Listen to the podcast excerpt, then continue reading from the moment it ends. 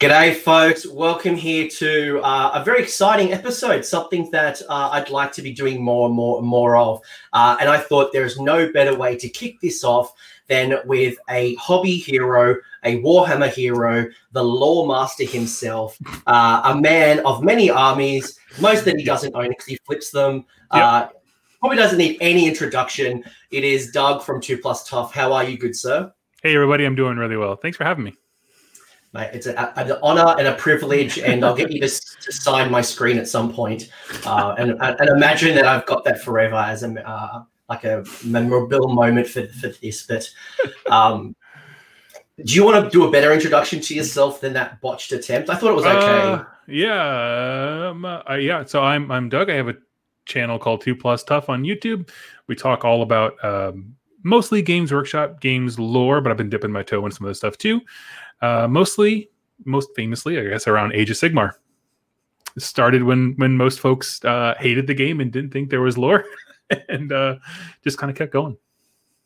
And you've been doing it for a number of years now. Very mm-hmm. successful. Uh, if you are watching this video and you haven't subscribed to Doug yet, do yourself a favor and hit that subscribe button. It oh, is oh, some some of the best videos on, on Age of Sigmar and in other games as well. Um, and uh, I think that, that point you just made was perfect, and that is around the purpose of today and the focus of mm-hmm. today is very much going to be around the lore of Age of Sigmar. And I know, Doug, mm-hmm. yourself, you've probably been in a very situ- similar situation where we're hearing a lot of things like um, there's not a lot of lore in Age of Sigmar. Mm-hmm. Um, you know, Warhammer Fantasy, you know, has all the lore, and you know, Age of Sigmar is just you know pretzels and and beers, or it's it's not as you know not, yeah. not as interesting, but um, a lot has happened over the last mm-hmm. couple of years. We're entering almost year five of Age of Sigmar, and a lot has happened. Sure. Um, so I thought this would be a good discussion that we could have around the the, the, the world. Let's explore the world. Let me yeah. understand, like, if I'm coming back from Warhammer Fantasy, if mm-hmm. I'm someone who's like, look, I've just got my, I, I'm, I'm just a player. I don't read the books. Um, how do I how do I understand the world? Is really what I'd like from today. For sure. Yeah. Um, that's a that's a fantastic way to start. And I actually get it frequently. Um, what I would say is there's two ways to approach it. You can either like try to go backwards in time and catch up with like all the developments, or you can just cannonball into where we are now in the story. And there's no real wrong answer to that one.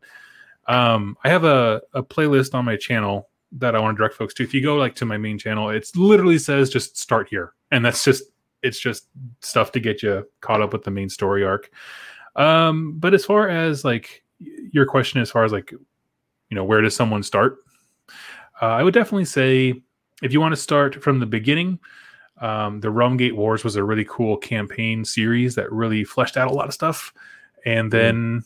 if you want to just jump right in, uh, Soul Wars by Josh Reynolds is a killer book, like just straight up there's some awesome books, and I, and I think yeah. we'll get to a bit more about resources a bit. Oh, later. for sure, that's, yeah. No, no, no, that's a really good start. And guys, um, if your Google foo is not that strong, uh, after this show is over, I will link um, that playlist over so you guys can start getting across uh, how to get started in the mortal realms. Because sure. um, certainly, if if if, the, if, it wasn't as robust, um, Doug, I don't know how you would have lasted four or five years of making videos almost on a daily basis on literally nothing. Because it is deep, it is rich. Yeah, yeah uh, and and now is a great time to get involved, whether it is uh, with the stories that you uh, make yourself or just getting a part of the existing stories that Games Games Workshop's putting in front of us. For sure. Yeah, it's um it's a good time because we're kind of in this uh this this like good breathing period between chapters, you know, they kind of I don't know if you guys ever watched like Dragon Ball Z, but they have like these big sagas where it's like this is the main arc for this year basically and then the next one and so forth. So we're kind of in the middle of one of those which is mm. awesome because it makes it really easy to onboard. Uh, yeah so let's let's maybe start very high level. Let's imagine sure. uh, I'm getting into Age of Sigmar, or maybe I'm a Warhammer Fantasy player who is now thinking about you know dipping my toes into the new world, which is Age of Sigmar. Mm-hmm. What is that high level overview story? Like, what is the Age of Sigmar, Uh, and what's that high level understanding I need to, to, to get before I kind of go a bit deeper? Yeah. So uh, the way I've explained to people is that at um, in the end times, when there was a huge campaign for fantasy battles, chaos won. And what Age of Sigmar is is fundamentally um, the last, uh, I guess, like refugees, remnants of light uh, of anything that's not chaos pushing back.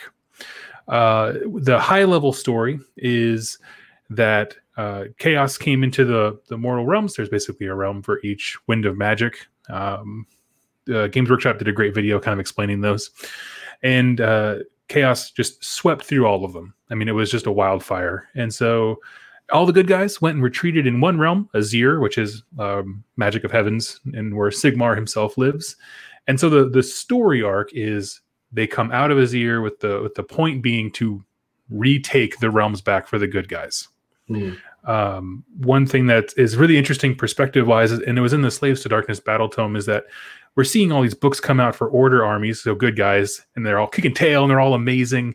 And then the perspective is from that we get from that battle tome is like, but those are just pinpricks of light in a sea of darkness. Like all intents and purposes, chaos is still winning.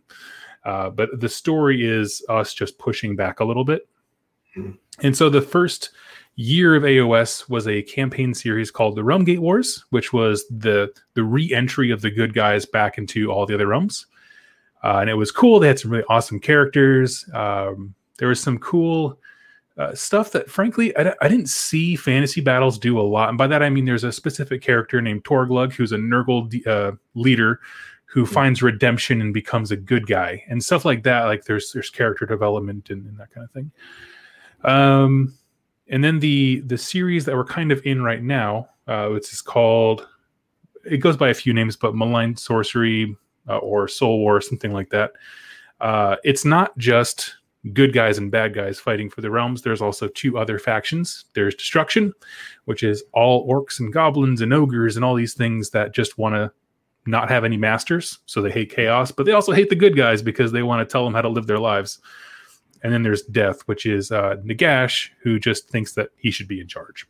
and so uh, the current arc we're in right now is um, so the first year was good guys versus bad guys, order versus chaos. And then the second year is Nagash saying, I don't want either of you in charge. And so he makes a power play mm. that has big implications on the realms. And so that's what that's the current thing right now is death is ascendant um, and everybody else, all the other three ones, order, chaos, destruction, are all on the back foot trying to reel with what Nagash is doing. It's interesting because um, uh, you know when you start reading the stories in the early days of Age of Sigmar, when um, everyone was fighting back against chaos, you'd probably mm-hmm. imagine that someone like Nagash, who is the Lord of Death, would be on the side of chaos and trying to fight, you know, Sigmar and Alarielle and all mm-hmm. the different, you know, good guys. Well, first yeah. off, order isn't good. Yes, uh, order absolutely. is order. Order is not good, uh, and it's fascinating when you start reading stories. I, will never forget the story. Um, in there was a little little kind of season of campaign called the uh, Malign Portents. Yep. Um, we'll talk a bit more later, but I'll never forget this story where um, there was these two generic humans. They're free guilds. The generic humans, you know, I think it was like a dad and a and a, and a son. Uh, mm-hmm. The son was of age, you know, like a fighting age, and I think maybe they were like dad was a bit sick. And yeah. I remember to this day, you know, they um they were trying to defend their house. I believe it was against Nurgle or it might have been Nurgle corruption. Mm. And they, you know, they had a little crossbow kind of defending their little house. And um, the Stormcast came in, and you'd imagine the Stormcast would come in and help the humans. Yes. But actually, they came in and destroyed the, um, the, the the father and son because they had been cursed by Nurgle. Mm-hmm. And you know, in the minds of the Stormcast, they're getting rid of that disease. But in if you were good, you probably yes. would have tried to have saved as many humans as possible, no matter what their stance was. And I think for me, that was when I'm like, yeah, Stormcasts aren't good. It's just in, in the eye of the beholder. Yeah. Um, Which Vince Venturella hates, by the way. I'm just going to throw that out there. he, hates the, he hates the moral gray. Yeah. it's, it's, fascinating, right? Because, you know, I, yeah. I, did come from the Warhammer Fantasy days, and the Empire, at least for me, was good, right? You know, no, I've got the realm of chaos at the top of me. I've got the Beastmen trying to attack Kislev. Uh, the Empire is at last, uh, you know, defenders, uh, mm-hmm. and if they break through the Empire, they're going to hit Bretonnia. They're going to hit, you know, um, the, the, the the the Wood Elves. Yeah. Um, so they were always good. Um, but it's really great now. Um, you know, Nagash could be yeah. the good guy. Um, and in some justifications, you're probably looking at, yeah, you know what, you've been screwed over a little bit. Um, and Sigmar's actually the bad guy. So it's it's I think that's what makes uh, the the narrative so fascinating and we all bring a different perception to the realms totally. and yeah there's a lot um there's a lot going on faction to faction so like yeah, order does not mean good. It it just basically means you are against chaos, which is kind of the only unifying thing for some of these little sub factions. Um, one thing I like is uh, I was actually talking to my friend Shu, who's on uh, Rerolling Ones, and we were talking about the different factions where uh, so you have on one end order, on the other end chaos, but then you have death and destruction, and death is fundamentally it is an order faction. If you think about it, it's just the Nagash's order. Like it's just mm. it's one mind who wants to have you know total from top down control, domination, and has his vision. So it is order. It's very structured. It's just you know single management. Um, whereas uh, destruction as a grand alliance, it does teeter towards the the chaosy side by throwing down kings and emperors and all those kinds of stuff and being wild, but they don't want to be dominated like chaos wants to dominate things. Mm. And so mm. everyone kind of has these different shades of other factions that are really really interesting. Um and then how some of those individual armies play within that is actually quite it, it's it's awesome. It's just really cool stuff. Yeah, super fascinating, and I think that's why I wanted to do this video. It's it's like it is rich, it is yeah. detailed. Um, you know, if you are watching this live, you watch it very early. You know, many of us are going to be spending time at our house right now for obvious yeah. reasons. So this is a good time to be going out and exploring the world. You know, mm-hmm. picking up a battle tome and looking at the stories, picking mm-hmm. up an audio book, and there's a lot you guys can kind of really dig into um, sure. to to understand that narrative. So um, okay, that's that's the high level story, and we can kind of dig deep into a lot more of it. And yeah, um, no, that's that's great because because again, you know, I, I get a lot of people uh, um, who ask me about, you know, they're coming from Total War and they want to understand, you know, well, that's mm-hmm. kind of Warhammer, but this is different. Like how how how do they all kind of come about? There are some similar characters and some of them are very different. So. So I guess the next question I wanted to ask was around oh, yeah the milestones is like you know well we've talked you know mm. this hmm. very very deep breadth of stuff that happened mm-hmm. what are some of those key milestones that i might want to learn about um, you know for me as a as a generic human free guild player yeah. um, one, one that was very important to me was something called the season of war which was this like global fighting mm-hmm. narrative that we all participated in and for off sure. the backs of that the results for um, uh, dictated the narrative and we actually got what is now the cities of Sigmar because Order won, and mm-hmm. we were able to kind of clear the clear the hordes and and build some cities without chaos kind of stopping us. So yeah, that's just one of the stories. I think what's the what are some of the other milestones that maybe I need to know about? Well, um, piggybacking off that, one thing I want to touch on is uh, when we think of the Seasons of War campaign, a lot of people are like, "Oh, these is like cities of Sigmar," because it's the cities that were in that campaign, which is true. Uh, at the same time, however, like the I think the clearest one to one result of that campaign was that Tzeentch gained ascendancy because the hmm. idea was city or uh, cities order was triumphant. And because they you know stood the test of time instead of frontal assaults by like Khorne, it was the insidious stuff that got into the cities from the bottom up. And so it was actually uh, in their battle tome it was it was the it was the kind of direct follow up to that campaign which was super rad. Um, as far as uh, seasons of war that was a big one because that's when Alarielle came back. Um, her she came back, and then the, and then the campaign series started where you could use her, which was awesome. Uh, beyond that, they other big ones.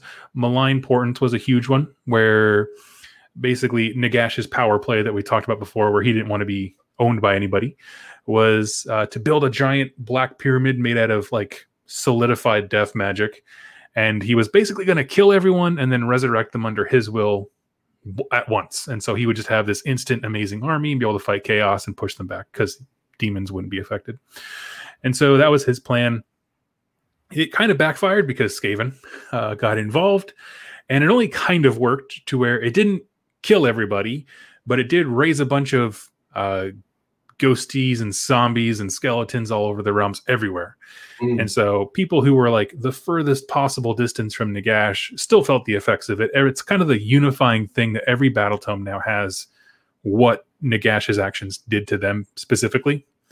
Uh, and that's kind of a cool narrative device. I'll talk about that in a second. But that's how we got the Nighthaunt, that the entire army came up at once. Um, because not because night before that particular story arc, Nighthaunt didn't have a battle tome. They were no. just they had like the spirit host. They had some some just gen- generic yeah. you know, units. we had no characters. There was no Linda.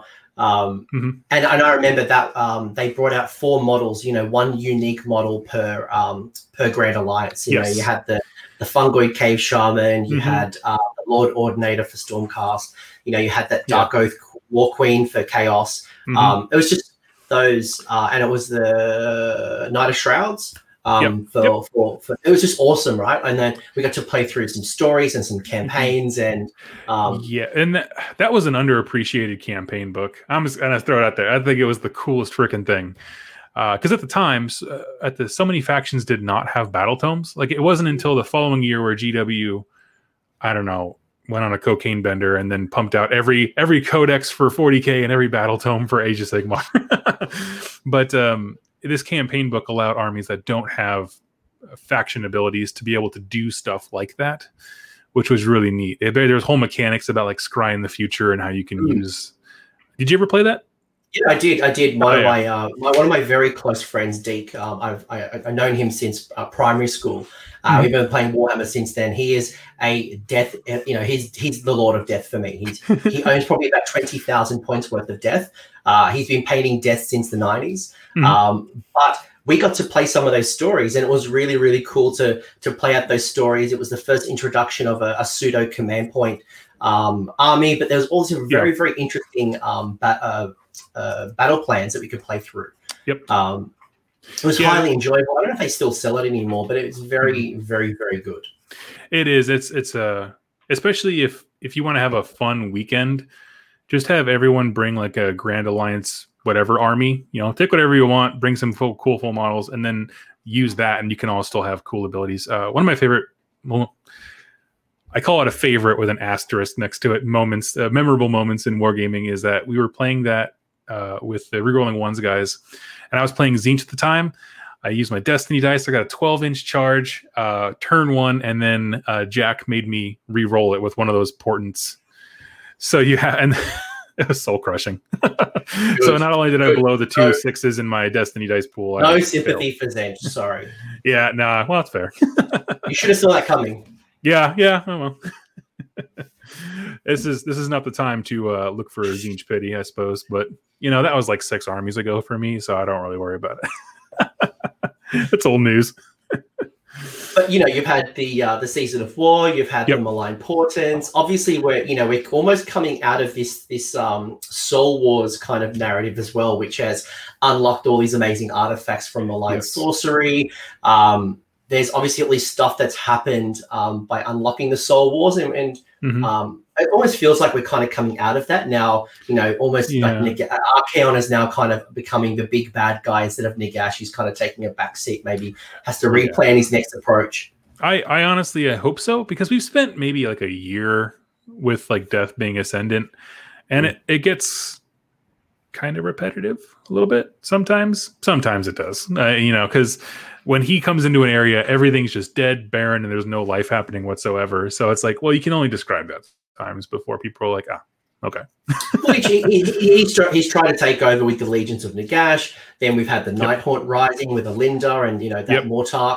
And now you know he's gotten really super cranky. That's that Sigmar keeps stealing his souls, Mhm. and he's now like, "That's it, screw you guys. I'm bringing out the Ossiarch Bone Reapers, my version of the Stormcast." And it's almost like, eh, if this doesn't work, maybe you need to take a back step and rethink your plan. Um, Yeah, actually, that's that's um Forbidden Power was another story beat that was really important. Where um, basically, after Nagash's failed spell, it accidentally revealed the fact that Sigmar had like weapons and weapon caches and artifacts hidden everywhere. And in one of them, he had imprisoned the soul of one of Nagash's favorite generals. So the Forbidden Power uh, story arc is a, basically a military campaign led by the Nighthaunt to go get him they broke him out, and then all of a sudden, that's when we got the Ossiarch Bone Reapers, which is that's their leader is Katakros. So yeah, it was cool. Uh, that's very cool. And, and there's so many, so many stories here. But I think, you know, just highlighting just some of the few large narratives that have happened. And, you know, me being a Mhm. Gloomspite by Git player as well, you know, we started to see the Bad Moon rising and, you know, we started to Yeah. steal the Bad Moon was all that was the cool. That was my favorite army release. it was amazing, right? But you know, like the the Bad Moon kind of started tapping into Slaanesh. Mm-hmm. Um, you know, we, we have Slaanesh who has been previously been bound and now kind of been freed. Um, and which is now leading into the Elves release. And you know, there's you know within that, you know, Morathi has her own little story about stealing some of the souls of um, more, more, than her share of the elves. We've obviously got the the Deepkin. So there are these mm-hmm. as we keep kind of going deeper and deeper. There's just so much story that you can unlock. For sure, and then what's what's cool is uh, in all the battle tomes and you know the, the main publications, Black Library kind of stuff. They often throw out these little threads of lore that they circle back to later, uh, and it makes it really interesting because what they're doing is seeding the ground for like directions they can go, which is really great and it's smart. So they, they did the same thing for 40k forever ago, and they're doing the same thing now. No, that that's awesome. So you know we've we've talked a little bit about the realms. So you know you've got Aqshy, you've got Chamon, you've got Ghyran, you've got Hysh. There's just yes. lots. There's a lot going on there, and there's eight yep, of them that to know. Seven um, are playable. So if you if you are playing Age of mm-hmm. Sigmar already and you've got Malign sorcery, yep. um, you would know that there are artifacts and spells for seven of the eight realms, and one is off limits. That's Sigma, where he lives. Yes, um, it's a very gated community. Um, it's, it's, like you know, like it's like those gated communities, like you have a yep. pass. No, you can't come in here. Sorry, I love the, it. The nice, the nice pools are off limits for you. Yeah. Um, how would you best describe the mortal realms and these different particular? Are they planets? Are they balls of energy? Um, yeah. Like, so uh, the way it's best described. So Games Workshop put out a video of their own with with Phil Kelly talking about it. He's like their lead lore nerd there and all around avatar of Doug. So basically, what it is is um, if you if you're familiar with uh, what what edition of D and D was it where there was like uh, disc realm or third. Yeah, so it's like Discworld type things. Like I, I, feel like I played in the Discworld in like 3.5 D and D. Okay, so and honestly, it's the same idea where each uh, realm represents a wind of magic. Uh, they all have every biome, meaning there every one of them has forests and snowy mountaintops and lakes and all this kinds of stuff. But they are all kind of perceived differently through those different iterations of like what does a mountain look like in the realm of fire? Well, you know it's not just lava and volcanoes and all that kind of stuff. So like i imagine like for example in the realm of metal you yeah. know does that mean that sylvaneth's not there? No. My my my interpretation of that is maybe they're more metallic. Maybe you know they shoot mm-hmm. super sharp spikes and made of gold and silver as opposed to bark and natural kind of pieces. Yep uh, and there's actually um in some of the you kind of get little hints of what each of these realms looks like if you read the little fluff blurb for the realmscape features so, for example, like in the realm of metal, there is trees that can cut you as you move through them. So, if you move through terrain, you can get hurt and that kind of stuff. Um, to be fair, regular trees cut me. Fair enough. Yeah, you know. Even more, even more cutting. It's more of a user error than the realm trying to kill you, though. yeah, fair enough. Um, so yeah, that's what they fundamentally are. Now they are, like I said, a disc, and what it is is uh, in the center, things are extremely stable, and that's where most of the story things happen. Is frankly the the fat center of that sucker, uh, because as you get towards the edge, things get much more wild and crazy. Magic starts to kind of come apart at the seams. It's it's less um, refined out there. So, for example, if you're in the realm of fire and you start walking towards the edge, if you get far enough, you can burst into flames. Mm. Um, you can there's like gold statues of people in Chamon because it literally just turned them into a different metal. Um, all kinds of stuff. So and that's a it's a cool setting because it's first of all each of them is massive, like beyond. They're each one of those supposed to be like a whole old world unto itself. Uh, the maps that we have in the core book um, account basically for one continent in each of the realms. So we don't have a full picture of every single one of them, which is it's I think it's a great compromise between abstract and um, too much detail uh, to limit yourself. And so yeah, that's that's what it is. And so each one of them has unique artifacts that really represent or are supposed to represent uh, the realm that they're from. And um, in addition to that, I'm trying to think.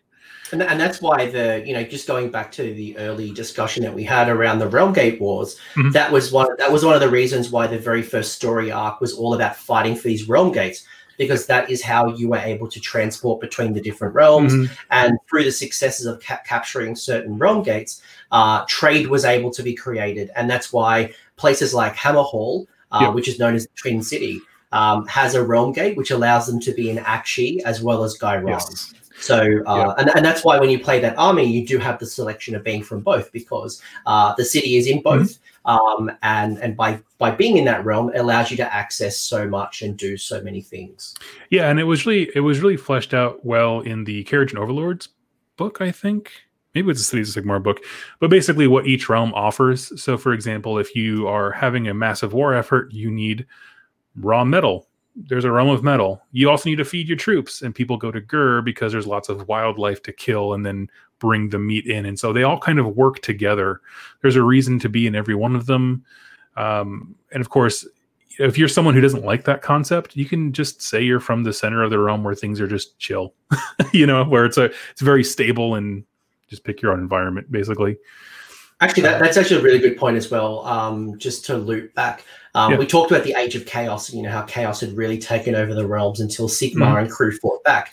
The whole region that Karen, Kharadron overlords came into our realms is because they were living up in the skies and the skyports, going, "Screw you guys, we ain't coming down until it's safe and we want to trade." And then once once the the realms and the cities and we kind of got okay, they're Mhm. like, "Cool, we're coming down now." Um, so I think it's just like there's so much story and so many different things that have come Mhm. out of this. And I think to kind of touch on that, and we, we've kind of uh, talked around it a little bit in the various things we've mentioned, but what it took them th- quite a while, frankly, um, maybe two, three years. They created this really abstract setting with the realms, and it was largely rejected when it first got put out there as too crazy. It's too much of a sandbox. Things like god beasts and there was Yeah. lots of just different. And I, I always uh, I always understand that.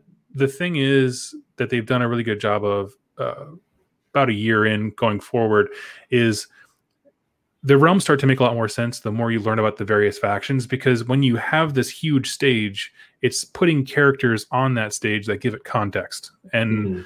so like having all these different realms doesn't matter until you realize, oh, the realm gates are important because we need things from each one of them. Or how society like functions when you have transportation. Like you said, uh in Hammerhall, like they can go between two realms. That's huge. Uh they So- use so another-. Another example that, I, that comes to my mind is um, the Stormcast. There was a particular chamber, and uh, look, to be honest with you, my my, my Stormcast lore is not that strong, so please don't punish me. But I know that there was there's a particular chamber or, or a particular part of the Stormcast who went went out scouting in the the realm of beasts, you know, the realm of. Ghur, and you know they got lost, or you know Sigmar wasn't listening to their calls, and as you can imagine, as they spent more and more time in Ghur, they became more and more bestial. Yep. So you started to see those effects come into play. Yeah, and that's that's been a recurring theme in a couple, uh, mostly battle tomes. And I haven't seen a Black Library novel that I feel like really drives it home. But the longer you stay in a realm, the more it changes you. Uh, so if you're in Aqshy, you become very hot tempered and aggressive. Uh, yeah, you become feral, like you said in Ghur, and it's it's mental changes, but also physical. So like, my favorite is the flesh eater courts who grow like huge manes and fur and that kind of stuff if they're in Ghur for too long.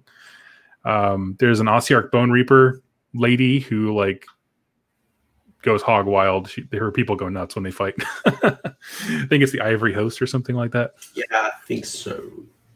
Uh, Uh, but, but look, look, look, you're the lore master. I'll just believe you, and uh, I'm sure Games Workshop writing Exactly. writing ideas, and they're like, "Oh, Doug said this. Let's put this in the next battle it's, yes, yes, exactly. Yep. It's because I said. I'm said pretty sure we got to that point. so um, yeah, so the realms are really cool. They they allow you to do um, a lot of storytelling because you can make whatever you want. There are because the story arc is that things were really groovy and we had this technological and civilization peak right before chaos came in. There's tons of ruins to explore, which is my favorite. Like I, that's why I like Mordheim, where you're like crawling through the ruins of the city, all that kinds of stuff. Um, and, and, that's the setting of Underworlds, really. We're tapping Yes. into some of the some of these ruins. You know, we, the season one was around um, Shadespire, which was you know this uh, seven layers under under Shish, uh, Shyish. Um, but you know, there is so, and that's why we just keep getting un- unlocking different things Yeah. and different stories, and um, it's just never ending. It just keeps going, and there's Yep. just we, we've kind of only just touched the tip of the iceberg. Yeah, and it's a very uh quick overview, but um I mean, it's only five years of stories, right? Like we're, we're only we're only thirty minutes in, so I think we're doing a pretty good job to kind of Yeah. condense it all. Um, but the, again, there's so much story. You know, the you know the, the reason that Slaanesh was being bound was obviously is because uh, the Mhm. four elven gods at the time had kind of um, bound Slaanesh in between light and shadow. Um, And, and then you, you drill into that, and you know, there's more and more and more and more and more, and there that's how yeah. fish elves. there so it's a very tangled web but um for people who say there's no lore it's like the second you pull one of these threads and you're like what happened to Slaanesh? You takes you down this like super long rabbit hole that you're like now we have the deepkin now we have snake ladies for daughters of Khaine now we have lumineth which are coming out here theoretically soon assuming that the world epidemic doesn't slow things down for them. You know all these things that like if you just pick one thread which is my suggestion to new folks if you're coming back into it just pick one thing and ask about it and it'll lead you down the ultimate rabbit hole. Uh, if you're coming back to the game and you're like what the hell are stormcast?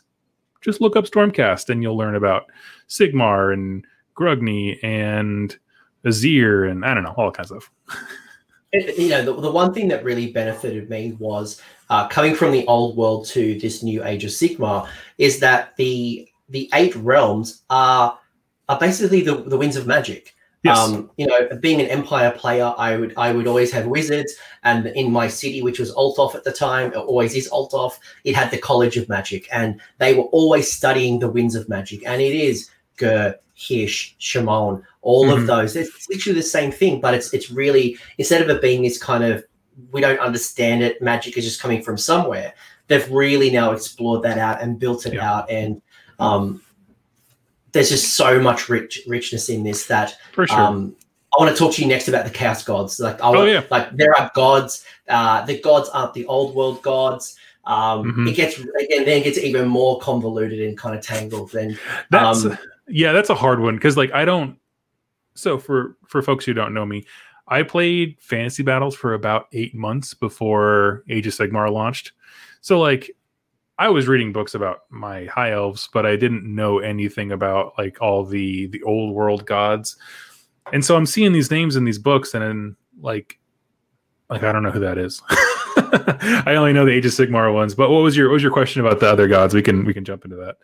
Before I move into that, really quickly, Soren in the chat has asked a really good question. That's perfectly Oh, sure. timed now, and then we'll go to that question. Um, and he was talking about, you know, he, he believes that, and he's seen a lot of influence from um, from from Hysh around, you know, a very Asian themed kind of aesthetic. Um, he, he, was wondering, what do you believe that maybe Azyr might look like? Do you think there's a, a, a- a particular look for the realms, or do you think that's coming out from like a, a battle tome or an army point of view? Um, my cynical side says that since Sigmar runs the whole thing, it's probably going to be like a historic German town. You know, it's gonna. He's got everything's just like Dusseldorf or whatever. just pick Sign out me up. Sign me up. Pantaloons, codpieces. Exactly. Yeah. That sounds like where I want to be. Schnitzel of buffets. Yeah. um. No, but as far I, I would definitely think it would be. Yeah. I- not too far off from that, but I guess like maybe like a, a classic European theme because the stuff that came out of there, well, it's kind of a melting pot because all the races went there when things hit the fan with chaos. So I don't I don't know if it would be like you know Germantown with like kind of how like yeah well, red- well red like exactly where like you know New York City has Chinatown.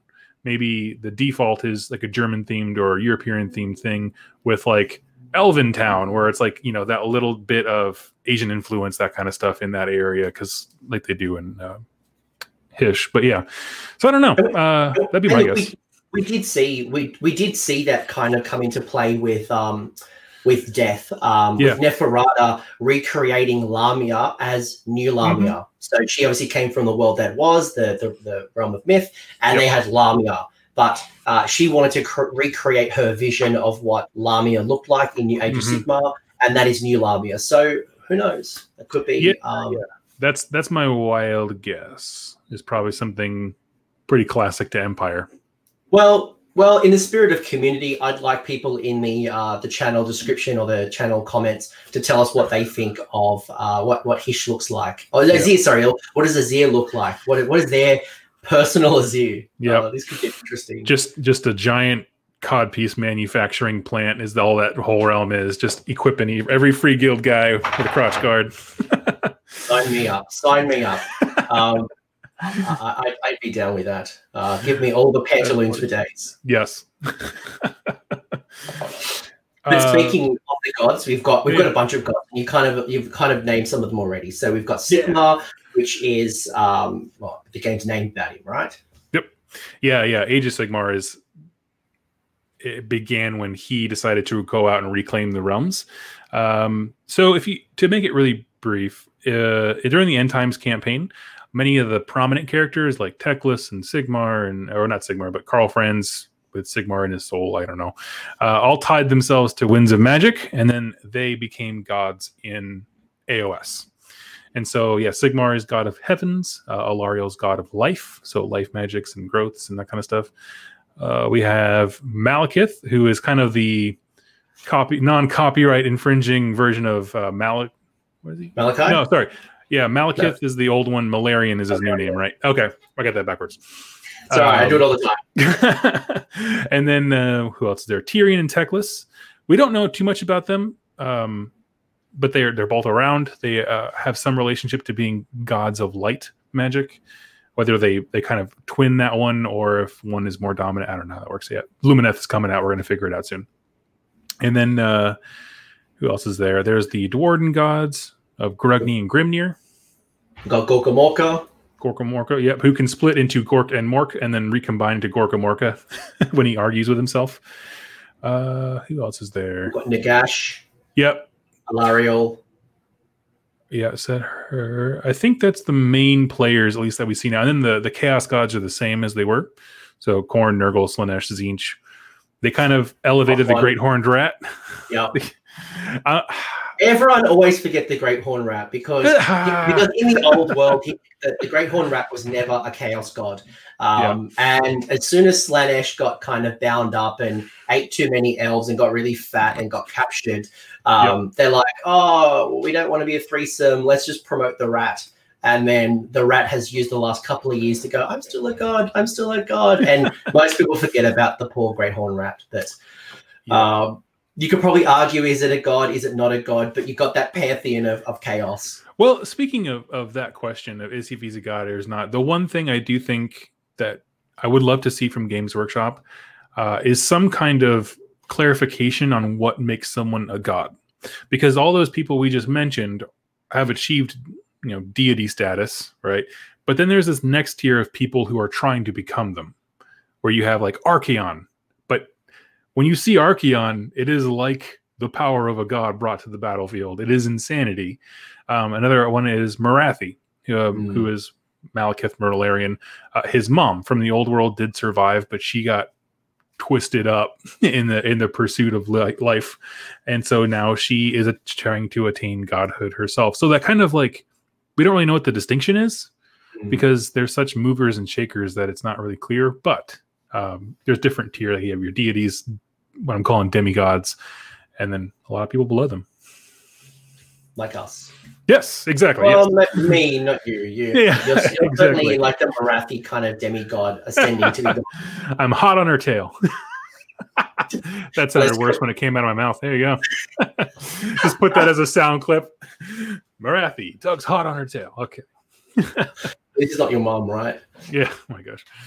But Um, you know, like like for me, what I love about this is when I pick up and I go to Games Workshop and I pick a bunch of models up. Mhm. They are literally models. Uh, they're pieces of plastic men and women that I need to put together, and I'm going to Mhm. paint in some description. They are a toy. But the moment you start putting a story over, you can start to see it in a little bit more of a a different light, a different context. You know, colors come to mind, conversion and kit bashing comes to mind, and something that uh, I often get asked about is how do you come up with ideas to kit bash and convert your armies? Um, and, and and the lore and the story and the narrative and the purpose of your plastic men and women soldiers um, creates that kind of it opens up Pandora's box to a realm of possibility. And you look at your little general and go, well, this is how the general comes about. But what if that general come from the realm of death? Would it look different? How would I make it reflect the realm of death? Um, and all of a sudden, you know, your Hurricanum is surrounded by spirits from the um, the Coven throne. Yeah. Um, you know, you have um, there's so many different things you can do just by one different lens on your army. So mm-hmm. I guess the question I had for you is how important are, the, are the ongoing narratives and stories to your gaming and your and you know the gaming community you're a part of? Yeah, I so you'll hear people say stuff sometimes. Like I've had a few people message me like, you know, the the lore is secondary. It doesn't really matter. It's it's just kind of a bolt on thing to the game. My my shot back to that is simply that we all know games where the story is just crap. Like there's just nothing. It's like paper thin. Um, but those games are not as interesting. And the mm. reason is because the story. Uh, I'm going to get a little philosophical here. I believe that humans are storytellers by nature. Even if you are a hardcore competitive person, when you win, you go on a podcast and you talk about how you won, which is itself a story. You you make a story, like that's all it is. Um, when it comes to these kinds of games, adding you know personalization, your own touch, your own vision to a, a greater story arc is super rewarding in a way that no other hobby does, which is why I think wargaming is around. You know, I think it's why it exists. Um, and there's a lot of like different lenses with that when it comes to like a list building competitive. It doesn't matter, but what the fact mm-hmm. is you use these these narrative tools, these huge sandboxes that you get in terms of the realms and where people come from, meaning your your example of your general who's from the realm of death, but also where he is now. So how does someone who was grown up in the grim darkness of the world of death act when he is now in the realm of life? You know, uh, with everything being flush, and, and that creates internal conflicts with him um, and he has to use this new environment to his advantage when he fights and that kind of stuff. So it adds drama to these little plastic soldiers and kind of gets us attached to them. Yeah, no, I love it. And um, you know, you at the start of this year, you created a little um, story com- competition, and unfortunately, you know, due to life, I didn't get to actually submit my final result. But mm-hmm. one of the things that I wanted to focus on, and I did to a degree, was at the time of your launch, you um, had set it up when we were playing at CanCon. So CanCon is, is the world's largest oh, yeah. event, and Clint Mallet, who is the TO of um, CanCon, had set it in the realm of Ghyran. So it was yes. in the Jade Kingdoms. So I thought to myself, you know, being at the time I was playing Halo Hallowheart, and I'm like, yeah. why is my Halo Hallowheart army coming to Ghyran? Mm-hmm. And what was the purpose? What am I trying to do? And you know, when I looked at my list and I was thinking about, well, my general is going to be uh, an anointed on foot, a little elf, um, and it's leading a bunch of wizards. Um, and mm. protecting those wizards is the Phoenix Guard, and there's a whole bunch of other things. But I'm like, right. What's this personal narrative? And I'm thinking about, well, where am I basing myself? And um, you know, looking at the book, I decided to pick a point in the map of, um, you know, I'm happy to share my lore with anyone who wants to ask. but I, but you know, just to summarize where I got to, I recognized and realized that basically my my army was a research army. They were going mm. into the Jade Kingdoms. You know, mm, my, cool. my general my Phoenix Guard were protecting these researchers that were hopefully bringing back artifacts for Hallowheart to to research, to explore, to mm-hmm. understand mm-hmm. the realm of Ghyran better, being in you know the realm of Aqshy. Yeah. Hopefully through this quest, I was able to do X, Y, and Z. And as I reflect on my games, I can then put that into context um, whether I won, whether I lost, whether it was a raid, whether it was an ambush, whether it was a, mm-hmm. a hard uh, fight. Um, all of a sudden, I'm like, my tournament performance, while I did go four and two, adds so much more flavor because I now have yeah. a story that's attached to it, not just I went to a tournament and won and mm-hmm. lost. And and I think that that that background that you made is is a perfect example of what I would encourage most folks to do. You don't need to have every single freaking garrote have a name and a background and and uh, you know a family tree, but saying, I mean, I like your example of having uh, a research team and people who guard them because that's a super practical, very easy to mentally grasp thing. Um, and, and it kind of helps you ground yourself in what could be a very abstract setting. Because when AOS first came out, people um, I think they kind of dove really heavy into the super weird stuff, like it's very um, high fantasy. Yeah, exactly, and and they kind of thought that that was kind of the norm, but it's like no, uh, I think it started when Cities of Secrets came out. That like, no, there's still some very grounded storytelling that's very much like uh, the old world, you know, fantasy battles. If that's what you're into, that it just makes sense. Like if societies existed here, we would have research teams just like we have research teams now. that kind of stuff. Yeah, uh, no, that was a great one. Um, yeah. out there to help you do this, but um, I think for me, like picking a point in the mortal realms and thinking about why I'm doing what I'm doing has just added so much more color and and variety and enjoyment to my games. On top of still wanting to win, but it contextualizes the losses as well. Uh, for sure, yeah, and that's and some of the entries that I got for that competition were were really just people saying like, um, "Hey, I I recorded all the games I did for the month of October, and this is the story around it." And so they started with this. Here's a character. Here's my army. And then it's like, and then we went out to fight, and oh, we were swamped by flesh eater courts, and they just talked about their battle with flesh eater courts. And so, win or lose, you are crafting a narrative and then you just go the extra step and define some characters and that kind of stuff, and you can have a really great time. It adds a lot to the game. Yeah, and and um, most armies, if not all armies, are across all the different realms. Now, probably the only armies that are locked into a particular realm are those cities of Sigmar, Um, mm-hmm. Because those particular cities, but you know, not to say that you couldn't use the rules as sister cities somewhere else. For sure. Um, but you know, each of these armies, you know, Sylvaneth can be found everywhere. Uh, yep. Nurgle can be found everywhere. Khorne, you know, obviously yep. some of these armies have preference to where they want to be, but mm-hmm. um, you can put your own spin on your own army. And just because, uh, again, you know, Ghyran is all about uh, Nurgle and um, Sylvaneth, yep. doesn't mean that you you have to play from Ghyran and it has to be in that scheme. Absolutely, yeah.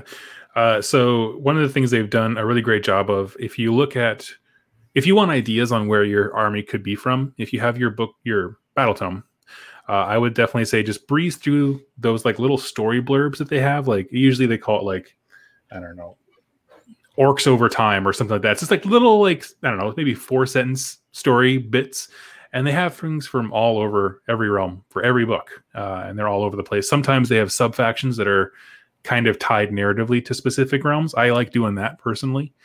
Uh, and then some armies are so big that they are just everywhere. Uh, I, what Ironjawz are every well, orcs in general, war clans are everywhere. Um, Stormcast can they're such a large faction that they can break down into divisions and like you know this chamber will send a division here and then the rest of the divisions will go there, so you can create whatever you want. Yeah, I, th- I, think that's the beauty as well. Mm-hmm. Uh, you know, I was, I was, talking to someone just the other day when they're like, you know, I want to set up a Nighthaunt army, and I want them to focus on their mortal enemy. Who who is their mortal enemy? And we're talking about different things, yep. and one could be the Sacrosanct Chamber from Stormcast. Another yep. one could be Revenge for Archaon and the Chaos when they mm. uh, when they invaded and they took over the realm of death. Um, yep. and, and, they banished Nagash for a, for a period of time. So yes. you create like this revenge force, and then uh, what does a, an anti-chaos Nighthaunt look like? And yeah, yeah.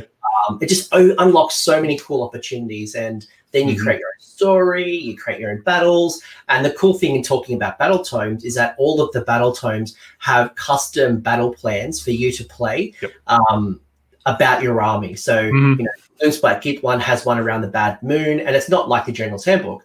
It's its own unique story, yes. and you can explore yep. it um, and explore the personal mm-hmm. narrative. Yeah, I do suggest uh, everyone take a good hard look because I mean, I'll be honest, some of those missions are better than others, uh, but all of them are are meant to really drive home like the the theme of the army that of the what's in the book basically. Uh, so like my favorite one is the Beast of Chaos where everyone's just trying to tear down the herdstone, which is just like a really cool thing. And then so it puts the the main army as sort of a ambusher, but the defending it like they're watching the other army come at them. And so there's some really cool stuff there. But yeah, those missions are it's kind of like the path to glory thing. Most people just skip right past it, but like there's some cool stuff in there for sure. Speaking of, of stories, um, yeah.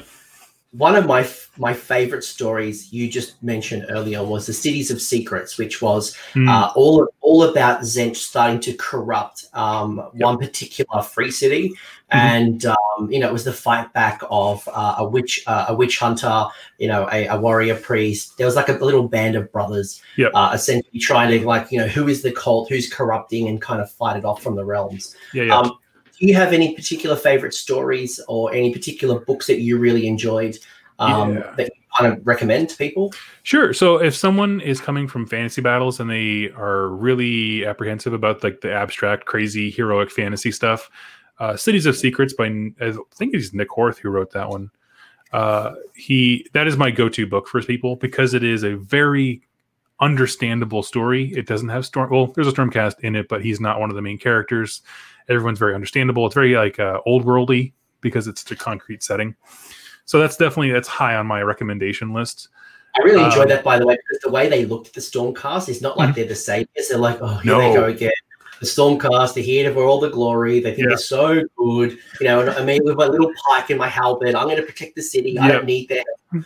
Uh, and it made them not feel like the good guys. Right. Um, right. They're this other thing. You know, it's kind of like, uh, I think if you're a 40k player, like I think the best stories about Space Marines are the ones that kind of highlight how not human they are.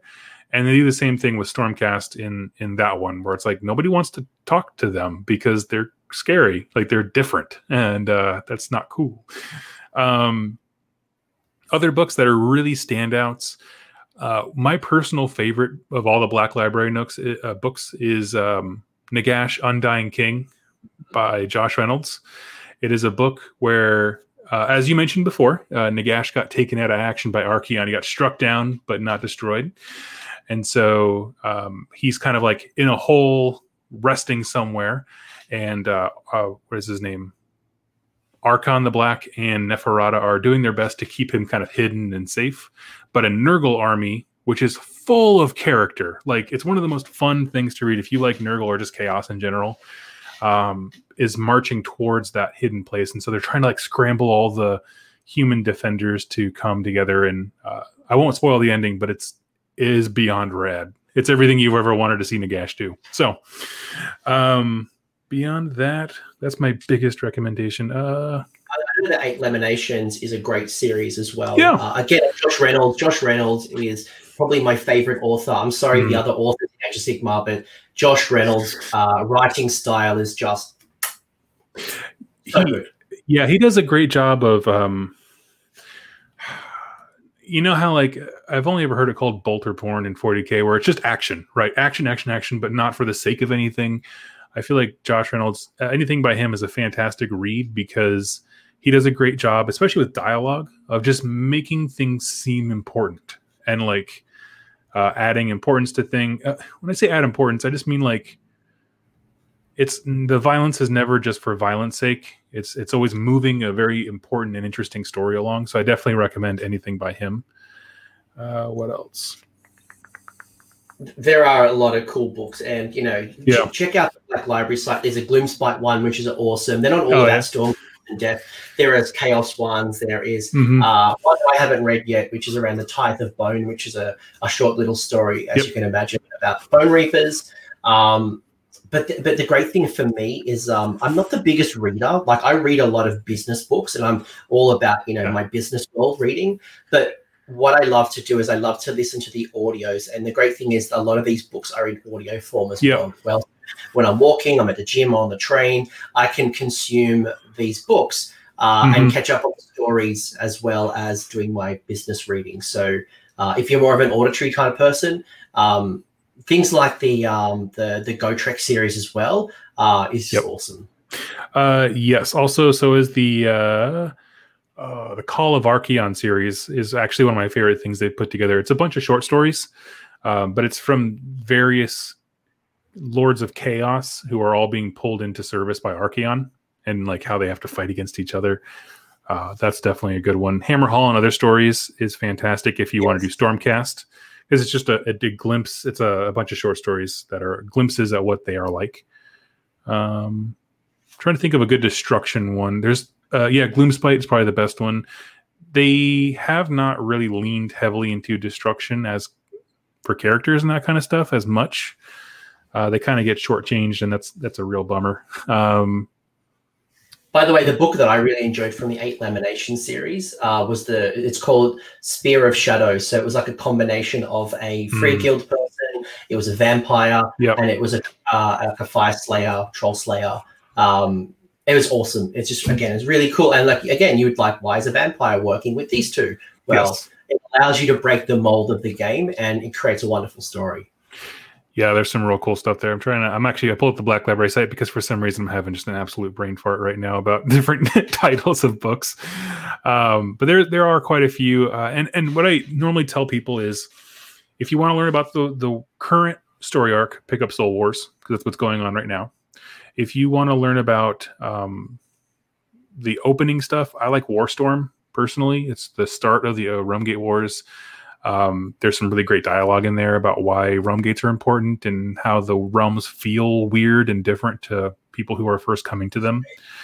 Um, and then from there, just pick an army and then just find books about it. That's always my suggestion.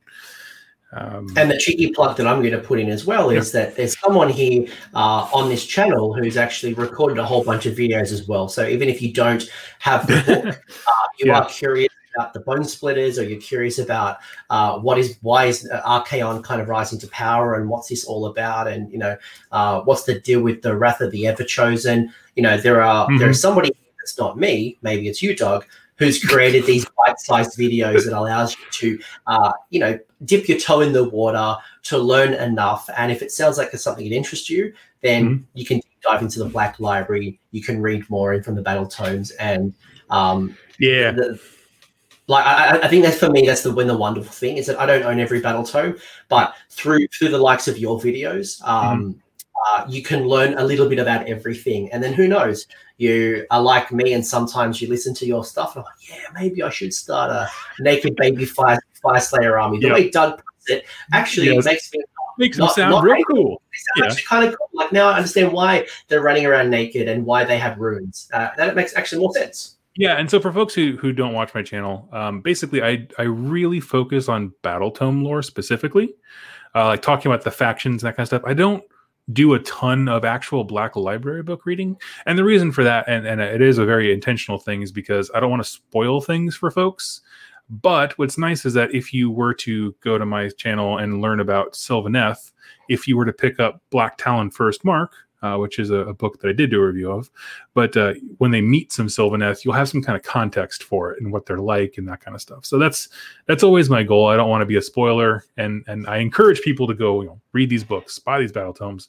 But it's more about getting people understanding the characters at play rather than spoiling everything.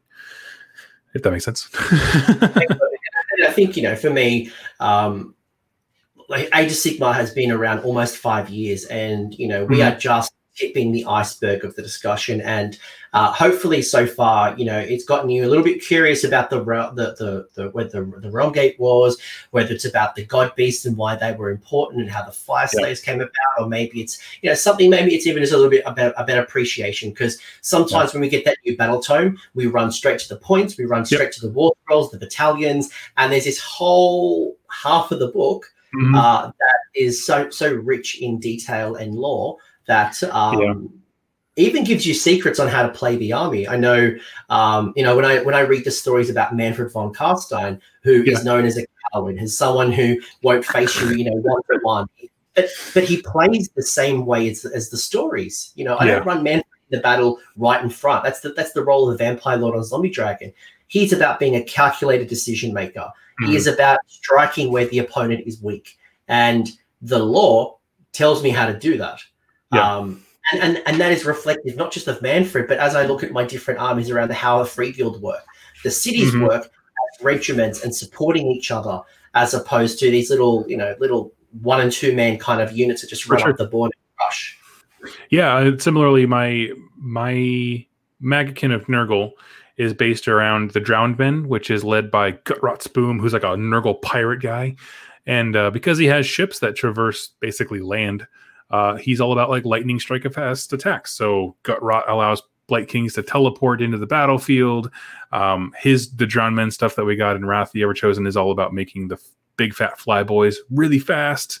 So it's like lightning strike Nurgle. I love it. It's my favorite. uh, but yeah, those those story things play right into it. Yeah, and you know, we've got the Lumineth coming as well. We've got the rumored, uh, you know, giants or the sons of Behemoth. So who knows what that's going to unlock? Um, you know, we can only imagine that. You know, we, are seeing one part of the Lumineth. Um, mm-hmm. you know, what does the other side of the the, the, the Elven brothers going to bring to the table? But then also, yep. you know, what was formerly the Dark Elves. Um, yeah. And the story is constantly and rapidly evolving, and the way that people are interacting and being impacted by the rise of Slaanesh, you know, the mm-hmm. impacts of Archaon and, you know, all the different little pieces. Um, you can think about what that means to you and your force. Absolutely. Yeah. And I, uh, I'm interested. Um, what's really cool about like learning how faction, like learning about a faction, one of the best things if you're someone who like is short on time, not a big fan of reading, read the specific section in your battle tome now that they all have it about how they responded to the Necroquake, which is like Nagash's big thing, because they they created this one unifying event that every faction has a response to because it affected everybody, and in that you will find like the rich personality of your army and how how they handle problems basically and how we handle problems defines us a lot of the time. Um, yeah that'd be definitely my su- suggestion to you. Yeah no I love it. Um, so I guess you know one, one thing that I'd love to hear from you is yeah. um, what what advice would you give somebody who is now getting across the lore a bit more, taking mm-hmm. a bit more appreciation of the narratives and the stories, and then they want to start incorporating into their own army. Like you've just given us a wonderful example of you and your drowned men. How did you get to that point, and how could I start doing that if I'm not there just yet? Sure. Uh, what I would say is start big and then work your way smaller. By that I mean my my drowned men started with I want Nurgle pirates because I think pirates are cool and I think Nurgle is cool. Uh, mainly just because I am someone who likes to move as few models as possible. I don't have time for these 60 blocks of grots or whatever. Um, so I wanted something more elite, and I was like, okay, but I want this nautical theme because I don't see it a whole lot outside of Deepkin, really.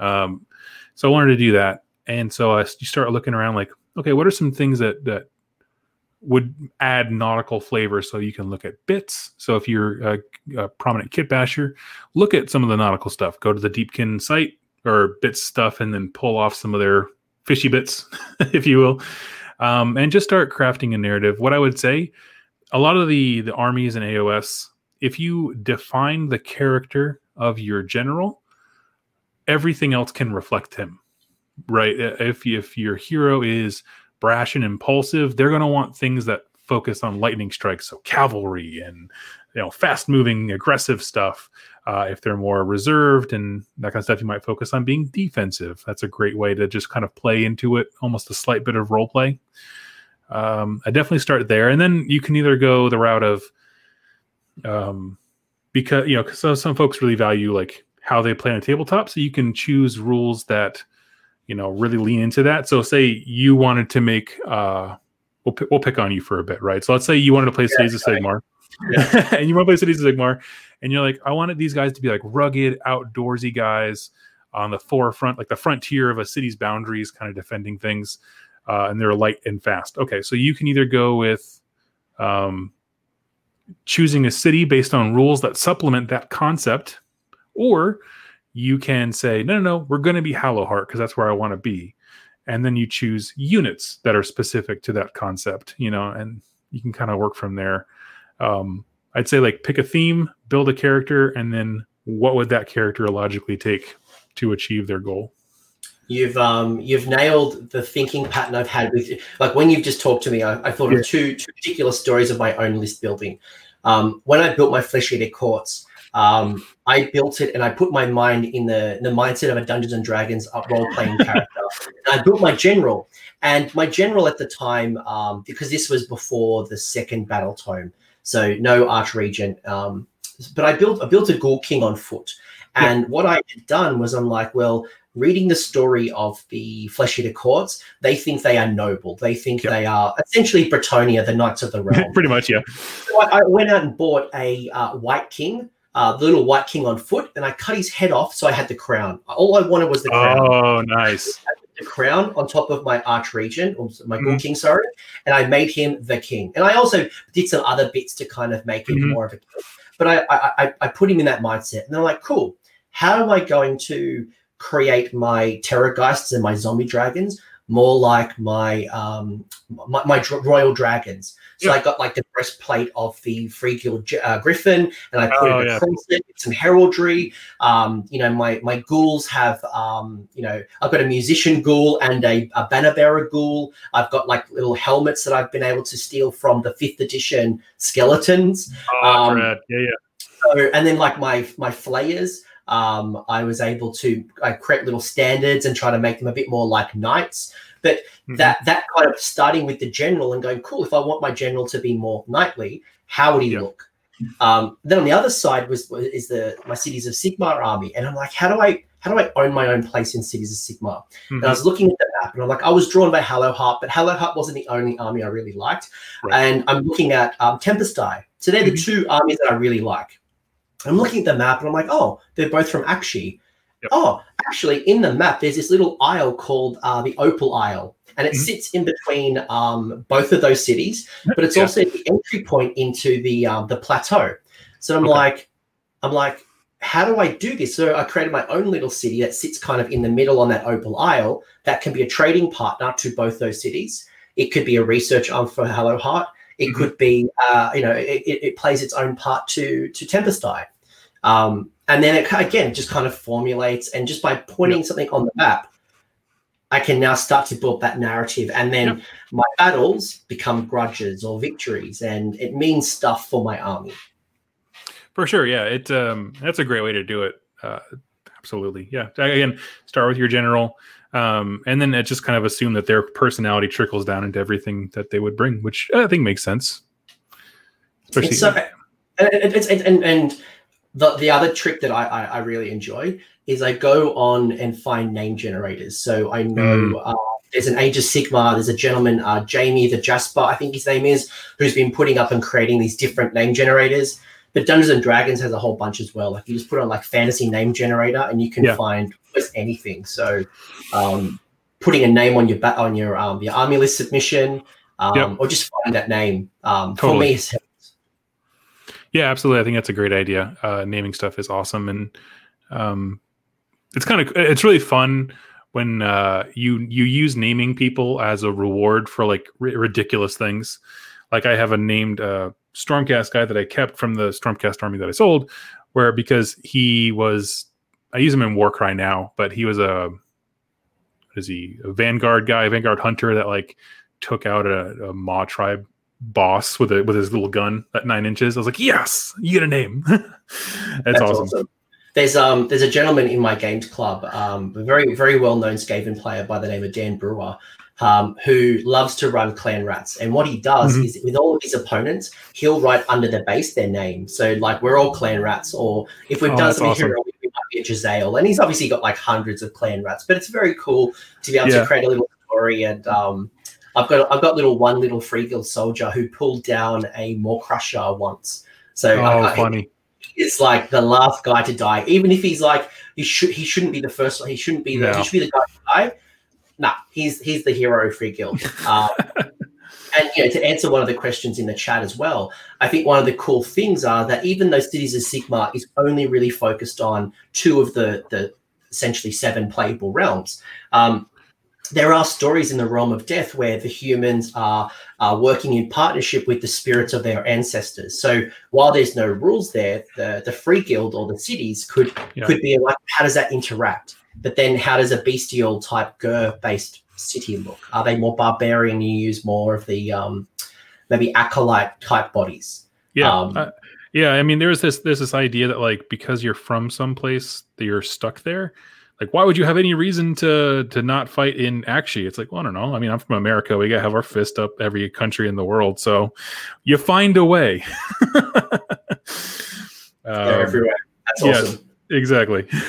Which is not really a segue into politics talking but you know what i mean? Like there's just there's reasons uh come up with one you know? There's perfectly good reasons that countries interact with each other. And I think again, going back to the whole purpose of the show, is we've got a whole bunch of books that are going to inspire you to find that narrative. So um, even if you don't know why it's going to go yet, or you look, you're, you're looking for some stories, um, Mhm. there are pre-written stories as much as you can write your own. Totally. Yeah, and and, and sadly, destruction players generally have to, because there's just not a lot of stories that involve them. But uh, I feel like those are also some of the easier factions to to have reasons to travel because they're just looking for a fight, right? They just travel around. I, I that's the easiest one, right? The Ironjawz are out there looking for a fight. Yep. Uh, the ogres are out there because they're hungry. Yeah, and they- exactly. Yep, looking for food. So a couple of listener questions I wanted to kind of spitfire at you. yes, Um, please. So this, this, I'm, I'm very curious to see how you go with these ones. Okay. So this one comes from Redhead Joe. So his question is around the religion of the mortal realm. So he Ooh, okay. perception is that the religions are very fluid in the mortal realms. He, the lore behind chaos, kind of insinuates that people worship chaos in various ways, um, and then and and they may not be, and, and some people may not be even aware that they're worshiping chaos. Yes. Um, and you've obviously got the worshipping of Sigmar, Gorkamorka, Nagash, you know, et cetera, et cetera.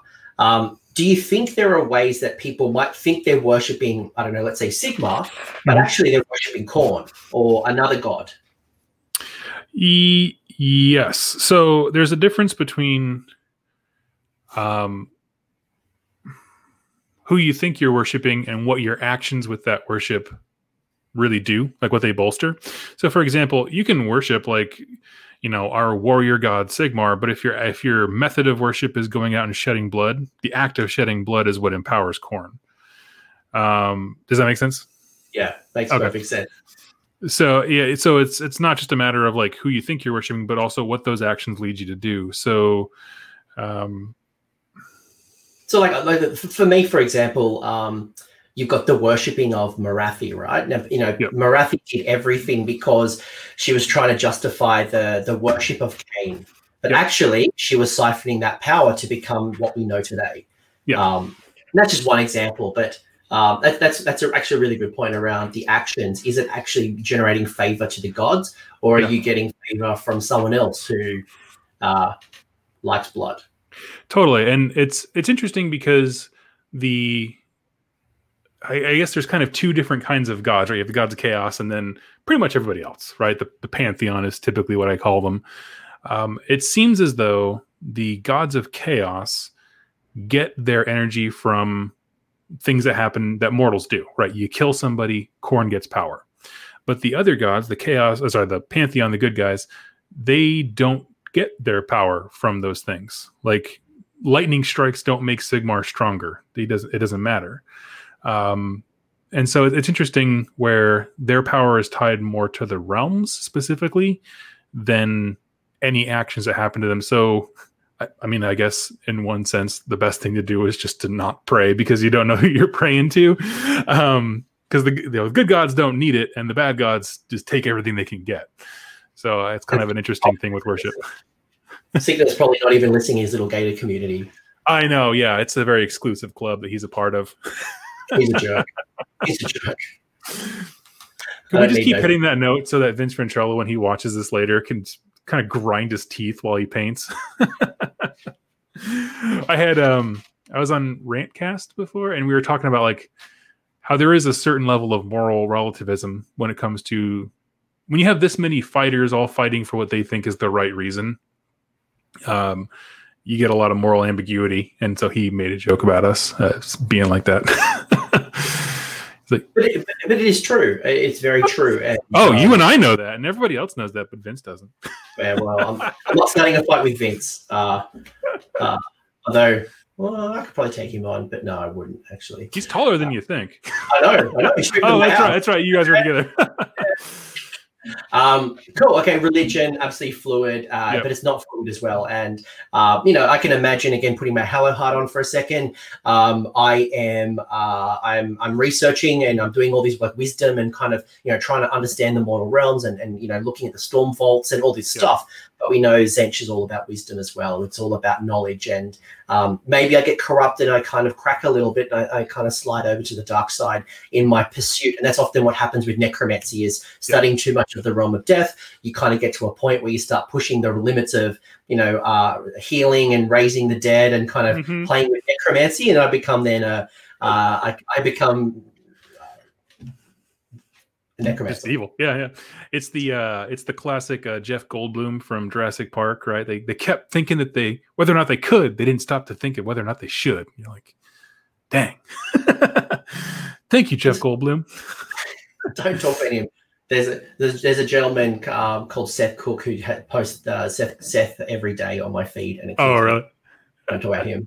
Uh, but we will talk about is a question from the chat, which is around: um, Is there a particular god that drives the plot the most? So we kind of alluded to it already, and it's kind of changing hands a little bit. But is there a god that um, has drive, driven the plot the most? Um, it, it's if I had to like pick like a overall, I'd probably say Sigmar. Um, he was the most proactive god when it came to forming the pantheon in the Age of Myth. When chaos came into the realms, he was the one who was like he kind of led the the pantheon for a bit. Um, and then when stuff went to crap, he was the he was the one who was like, "Come to me, and I'll lock my doors, and we'll keep people safe and preserved order as much as possible." Uh, and then making the Stormcast, and then all the different chambers he's released because every other faction has kind of been in response to his thing. So, like for example, um, uh, Nagash does the Necroquake, it destabilizes magic. Well, Sigmar then releases his Sacrosanct Chamber, which is to control magic and ghosts and that kind of thing.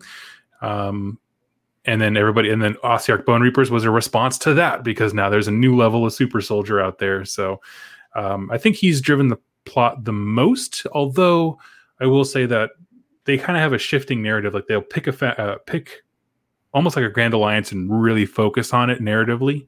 So the first year was really about order. This current cycle we're in is really about death. So Nagash is kind of the main character now. I would say. Yeah, no, I, I agreed, agreed. Uh, obviously, the Archaon and Chaos is kind of kind of coming into its own now as Nagash kind of slides off. But you know, when you Mhm. deep into the lore, you know, Nagash was certainly the one that had a bit of a. He was a part of the Path, Pantheon. Then he struggled because he didn't want to be, you know, one of the boys, and he wanted to do his own thing. Yep. And there's just been this power struggle along the way. But then Pretty much. You know, Morathi has done her own stuff, so um, it's good that we haven't focused on one. But certainly, again, the, the guy who the games are named about, Sigmar, he's doing all the stuff. For sure. Yeah, yeah. Uh, question, question from Rocco. He says, uh, "How would Doug like to see destruction become a major player in the lore now that the other three Grand Alliances have had their time in the sun?" I like this question. Yeah. So, um, what I like is when when one faction is in ascendancy, the next one comes as a direct result and pushes back on that.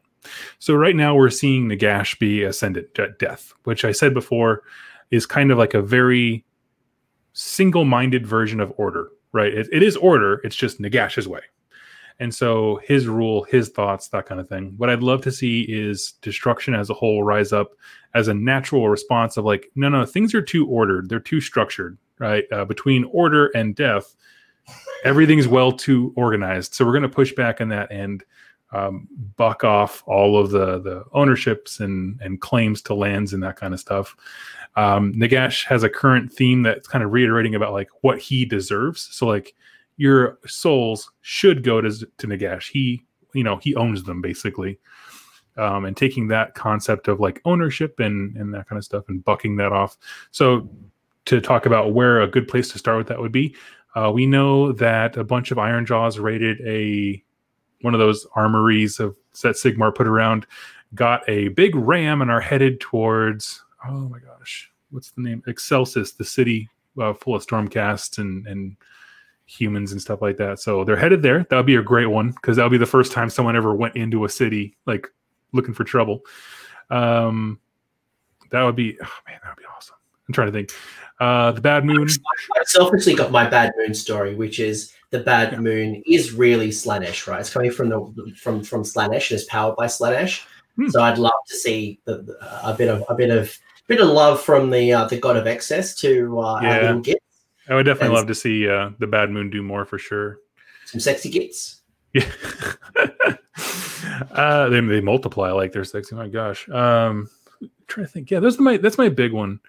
What I'd like to see. Uh, I would love to see like a destruction arc. Really, I want Gordrakk to be not on the same level necessarily as Archaon, but kind of up there, like elevated to like he is the focal point of destruction armies, just like Archaon's the focal point of Yeah, we, don't, we don't have that for destruction, do we? We don't Not have really no. and, and to be honest, he's the only real named character. I mean, yes, we've got Skragrott, but but you know, we don't have this super powerful 500 point plus model.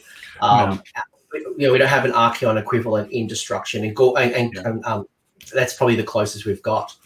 Yeah, and that's that's a shame. Like I wish almost that they had made uh like a standalone model because it's cool that you have Gordrakk and then you can also build him as just a mega boss on a Maw-krusha, but none of the other like centerpiece characters, like there's no not Alarielle riding a beetle, right? Nobody else gets a beetle to transport uh them around. by Lord on Zombie Dragon, then became Prince Vhordrai. You Yes. know, it's like dual kits, like yeah, but it's not like this super powerful orc, ogre, gargant, Yep. grot. Like this amazing, crazy, powerful, can handle it with Alarielle or Nagash Yeah. or Kion. Um, so I, I would love to see a destruction. And you know, like one thing I've always I love the idea about is I'd love to see humans being brought into destruction. I'd love to Oh, see what the feral tribe looks like. Yep. I'd love to see what reanimated Star Drake might look like in death. Um, Mhm. You know, like there's just so much possibility. I think it's this the ever expanding narrative allows us to do Yeah. more and more. Yeah, I think um, if I could ask for anything, it would be a cross Grand Alliance army, whether that's just humans and you just like handpick just a few select units from, you know, Cities of Sigmar or whatever, you know, or Chaos because they have just normal dudes and put them in different contexts. I think would be really rad. Yeah, I, think you know a few people are, are predicting that the if there was ever a golden faction, as Vince has called it, um, you've got the Gargants because you can imagine in the old world you had Gargants that would work with um, the Empire. Yep. Then Gargants could be very um, destruction. You could have reanimated, you know, dead type Gargants, but then you could also have Chaos Gargants. So Mm, I don't know. I'd like to see something that crosses between barriers. yeah, yeah, yeah, no joke. Uh, two final questions, unless something else comes up in the chat. Uh, Okay. One is coming from Buckets, and he's asked, uh, "Can you ask Doug when he's going to do his Flesh Eater Courts army? He always gets excited when he talks about them." um, from what I understand, I have, um, as far as I know, I have access to a Flesh Eater Courts army because Jack from Rerolling Ones has one, uh, and it's often been uh, bartered to me if I wanted it. It's just, man, there's so many dudes, and I just got off of painting a, s- uh, a horde army, and I'm digging my maggotkin. Plus, I just bought a whole metric ton of Seraphon, so that's coming at you. so I don't know, but someday I probably will. And that's, and that's another good point is what the Slans and um, the new narrative when it comes to Seraphon, Mhm. um, how that's coming into play. Oh, you just what, what you ask what I feel about it? Oh, oh, sure. Let's. That, Oh, that, yeah. that, oh, that Uh, was more of a statement than a question, but I would love your. thoughts. I would love your thoughts about Seraphon. Uh, I think I will say it is the best of the second edition battle tomes. But like when they when they had a book before and then it got rewritten, it is absolutely the best uh, because they took the things in the old one, kept them. So if you if you liked the first Seraphon battle tome, functionally you have you have not lost anything. Uh, in terms of lore, but what they did it was just added to it, and really, I think listened to what people want, which is hey, I like lizardmen from the old world. They were really cool. And they're like, okay, here's a way that you can do that. And it doesn't diminish anything that's with the other ones. Um, yeah, I think it was really cool. Yeah, I, I was a big fan of uh, make make Saurus great again, and um, I think that, like you know, again, coming from Warhammer Fantasy, Yeah. the Saurus were the the core, and the Mhm. skinks and the monsters were the specialists, and you kind of Mm. saw the reverse, and no one was taking Yeah. Saurus. They weren't very good, Now, and it's great to see them kind of back on the table and as strong as skinks and dinosaurs. Although I think they missed a mark, and I would have loved to have seen unridden don- dinosaurs, and I would Oh, have loved to see like a feral feral type build where uh, they might be more powerful, but they have like stupidity and like issues with bravery, and maybe they don't do what they. Like the squid kind of thing, right? Like their movement is random as opposed to a guaranteed move. for sure. Yeah, I um I'm a huge fan of super wacky rules that are meant to portray specific things. Like, I mean, that's actually why I like Necromunda so much because like it's out there with the weird stuff, but it it's all to depict what would really happen. So like, I miss um the orcs and goblins animosity rule, where like they just they just don't get along and sometimes they just like punch each other in the face if they're too close. I love that stuff. Yeah. No absolutely. I'm on test like use roll a one and the guy just don't stand there yeah, yeah exactly yep he's too dumb to do anything you're just like oh, sort of yeah. that in, in the feral dinosaurs like cool like do do seraphon with no riders um and on a roll of a one they are stupid and they don't do anything or they don't they, they don't do what mm-hmm. you say um, but in turn, if they do do what you say and they and you do get, you know, you don't roll the one, they are more dangerous and more powerful yeah. because it's that risk versus reward. Um, yep, which I'm all for. Good, because I'll always risk it because I will I will love it when I have the bad thing backfire. You know, it's like yeah. when should you overcharge a Skaven warp lightning cannon? Those guys are so excited to be shooting that thing every time. Always. exactly. Why not? It's the same um, as like I'm running around with squigs and you know I, I do my mangler squig and yep. people people would ask me they're like how powerful are these models? I'm saying look, they could be awesome. They could mm-hmm. be hot garbage. Yep. There's times where I've had my mangler squig roll uh, on a on a 3d6 move, roll four. Yep. Sometimes it rolls 18. Yep. I don't know. Yep. It's it's awesome. I love it. that's um, fun. I see uh Go ahead. Yeah. I was going to say what uh, there are some other questions, but I want to ask you one that came up earlier that I'm not going to tell you who asked it. Okay. But who is your favorite person from Rerolling Ones? Ooh, you, the viewer. Um, if you're going to make me answer and not be dodgy about it, Jack's my boy. I I think we're on we're on the same level with a lot of things, and we just get along really well but I love them all. He's the one who asked, by the way. Yeah, I know. I, of course, it was Jack. Who? if you had a dream battle force, uh, what what would be in that box? Ooh, dream. Um, like like a like, like a start collecting box. Uh, yeah, or even like what they've done at Christmas time, where they have like that big box. Uh, oh yeah, yeah. Uh, my dream box. Ooh, that would be man. That's real rough. They didn't ask for a specific faction. Oh, oh son of a gun. Okay. Uh, I would probably, honestly, I would probably go with Cities of Sigmar because that seems like a hard faction to get into sometimes, or can be, um, where it's a like a it's a like the perfect typical free guild regiment where you have you know some cannons from the Ironweld Arsenal, a captain, and some some dudes with guns and spears. That's all. That's all I got. I don't have anything fancy. That was that's a hard question just to pull out of the air. uh, I'm going to pick the Sons of Behemat because I just want a cheap army when it comes. To See, out. here's the thing about the Sons of Behemat, right? I when if you say to me like Doug, close your eyes, get excited, and then you whisper softly, "All Gargant army," like I'm on board I instantly. But I want them to have variety in their model kits. I don't want it to be like just buy ten of the same model. No, no. What, what I want is yeah. again my OG Warhammer Fantasy mind is mm-hmm. I want gargants yep. and halflings, gargants and halflings. That's what I want. So I'd love little halfling troops running around. Yeah. Uh, give me some hot halfling hot pots. Give me some chicken riding halflings. Give me That's amazing. some, uh, some gargants who can throw my dudes. Um, throw some halflings like a cannon, and maybe I can steal an objective that way, or um, I don't know. That's that's that's that's my that's my dream. That's what I'd love from a narrative That's awesome. Yeah, I yeah, that's a I can't beat that. That's awesome. let, let, me let me pick up your uh, Stonehorn and throw it. Let me let me, I yes, know, let yes. me just pick up a piece of terrain and throw it. I don't know. I miss uh I wish we had more rules for stuff like that for throwing things. I don't know why. I just I think it's awesome. it's one of the things that War Machine and Hordes has that this game doesn't. Where I'm like, why can't he throw things? Actually, one more one more uh, crazy rule that we used to have in fantasy that I wish yeah. they brought over was when you used to release fanatics, the fanatics would mow through your grots before they got to the enemy. So you'd actually like imagining the the fanatics sitting at the behind of the, the ranks. Mm-hmm. They would mm-hmm. start swirling. They would then hit your own dudes and then hit your opponents. So uh, there was, I think you could even like roll a dice to see if they like, you know, parted the seas and like not get hit by the swirling yeah. balls. Um, but Oh, that's awesome. Uh, maybe second last question or last question is around. Uh, this is coming from Grant. Is uh, so question one is around the Seraphon, and Okay. uh, if you were if you were the one writing the the third book, uh, I Hmm. imagine Seraphon Part Three, uh, what would the next stages for them be after the coalesced? Hmm.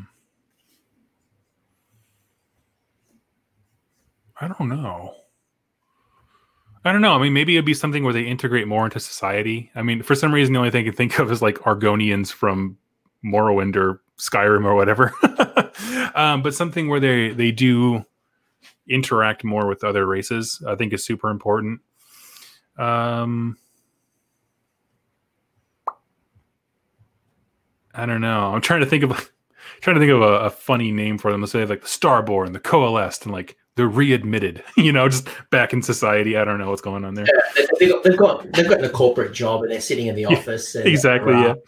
Yeah. The and copying and um, Use them as interns. Yep. syncing to the community, Sync does uh, does the runs, uh, and then finally the second part to that is, uh, will they have a unified race? Um, uh, will they or will they be you know starborn in different realms and different things? I think always different. I think going forward, there's never going to be a, a unified thing because Games Workshop doesn't want that. I think they want everyone to have their own flavor and that kind of stuff. And I think it's great to as well have that um, that influence from the realm. So what does that um, that Chamon type lizardman look like or Seraphon look like versus what does the uh, you know Ulgu ones? Um, For sure. Um, and speaking of Ulgu, actually, the last question, unless it kind of comes up really quickly, is um, if you were going to paint a uh, the Cornate Lord on Kakadrak uh, from a freaky realm of Ulgu, um, how would you go about it? So, how would you make this more shadowy? Ooh. Um, so Ulgu is a realm that we haven't really interacted with much to understand what it's like. I think that basing would tell a bigger story than any specific. I mean, like paint schemes, you can always go dark. I mean, uh, just desaturated colors for sure. Um, I would probably put a cloak on, like a hood and a cape over the the rider to make it look like he's trying to blend in a little bit. Um, what are some other things?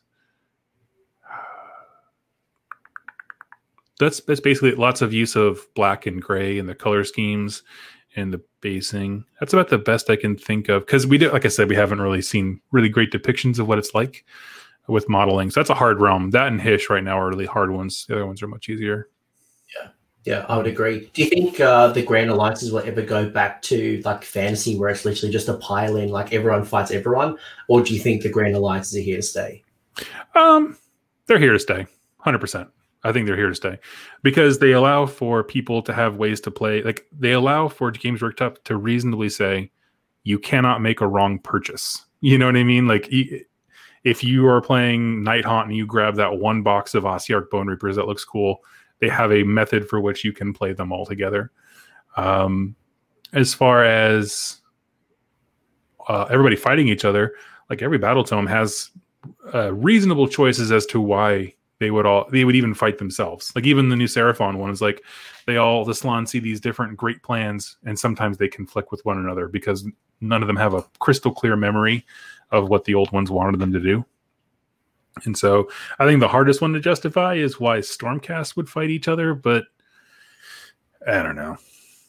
The sa- Space Marines has the same problem, so it's it's just kind of a cross Games Workshop thing. They're fighting for Sigmar's love. yes. Um, but speaking of the Seraphon, the last question that we're going to end the show on, and then we'll wrap up, is uh, about the Seraphon coming from Drake. Um, so Drake has asked, um, is Sotek, so the lizardman serpent god of the old world, Okay. the same god as the Dracothian one in Age of Sigmar? So the new ba- the new Seraphon battle tome seems to hint uh, at this, the Dracothian's tail and the fangs of Sotek. Um, so are they the same? My understanding is no. I'm still currently going through that book. Uh, my my lore videos got sidetracked with all the crap that's going on in the world right now. I work in healthcare, um, so things are kind of crazy. Uh, but my understanding is no. That the Seraphon had those ideas of Dracothian and uh, sorry of um, Sotek from before, uh, and then they just kind of they might have like um, I know some of the coalesced have attributed those things to Dracothian, but I don't believe it's ever like crystallized that that is exactly what is going on. Um, because we know that some of the coalesced have reverted back to some of their more primal thoughts.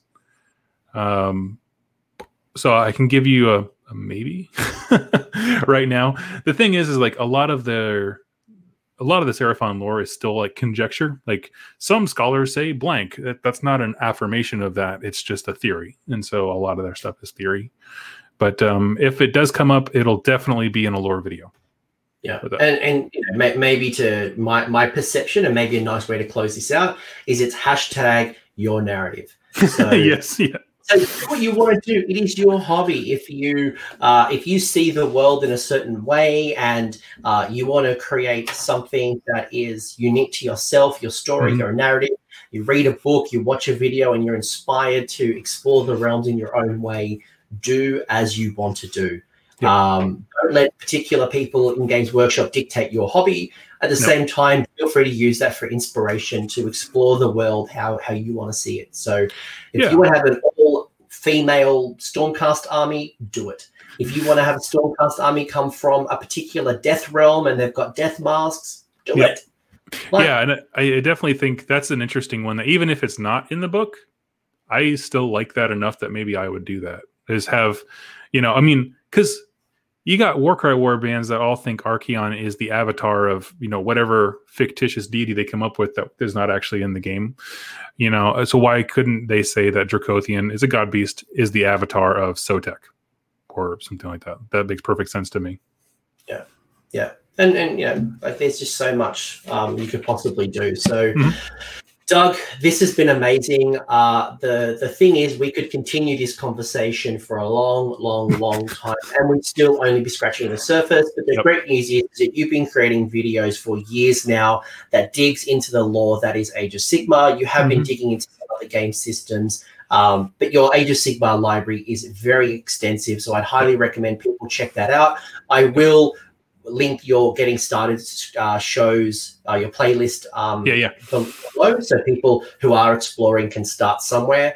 Uh, Doug, is there any shout outs, anything you want to kind of wrap this session up with? Um, any any love and respect and like check these guys out? Yeah. Um, so uh, if you want to see some of these narrative games in action, rerolling ones, they've been in the chat. Uh, I can see because I pulled up YouTube, and um, they do great. Like a lot of their stuff is narrative based. They don't choose armies based on the most competitive, which frankly I like. Um, that they don't do that. So seeing some of those lore things in action is a lot of fun. Uh, as far as just encouraging people to do lore stuff, honestly, uh, play Path to Glory and make your leaders have a background, and then just build a full army from there. I think it's the best way to get attached to those miniatures in a way that's meaningful. Love it, love it. And my parting parting piece of advice is, um, if nothing more, put names on your army lists when you submit them to a tournament. Just create some names and stick with them. You know, use those names over every army, and it's a simple thing. It creates a story, and hopefully gets you exploring more. Um, Doug, I know you did a video not long ago where there is a company that allows you to print the names of um, oh of, yeah of little go around your bases. So if you wanted to call, I don't know, your fearless general, I don't know, Anthony, um, you could could print that out, and uh, you'd yeah, be yeah. carrying that with you to the test of time, which is obviously great for role playing, a little mm-hmm. RPG skirmish games, but also for Age of Sigmar. So, yep. Um, Hundred percent, and they, uh, you know, some people who are more competitive are like, I don't like these because they they do make your base like a millimeter bigger Who cares? Like I, I I can't imagine a person at an event actually giving a crap. But the the thing that it adds is it does make them stand out like a little perfect statue, and it, it just adds so much. Uh, the company is versatile terrain. If you're interested in that, they're really cool. So yeah, it's been uh, it's been awesome, man. Thanks you so much for having me on. No, the, the guys in the chat have really enjoyed it. Uh, if you haven't subscribed to Doug already, go over to his channel, smash that like that subscription button, go like his videos, go watch his videos. If you enjoy what he does, make sure to jump onto his Patreon as well. He's very, oh, very well, thank you. Generous, generous lover, a kind friend, uh, but more importantly, has given so much to the community over a long time and in a dark period as well, where uh, people uh, were very, very, you know, negative against the the, mm-hmm. the, the, narrative. And you know, um, I think we've proven that there's a lot to explore. And again, we've only touched touched the surface. So I hope you've enjoyed the show, Doug. It's been an absolute pleasure. If you've enjoyed it, please do comment below. Let us know what you think. What Azyr looks like as well. I want to. I'm curious oh, to yeah. what people think what uh, Azyr might look like in their world. Yeah, yeah. Awesome. Well, thank you so much for having me on. Thanks, guys. Have a great rest of your week.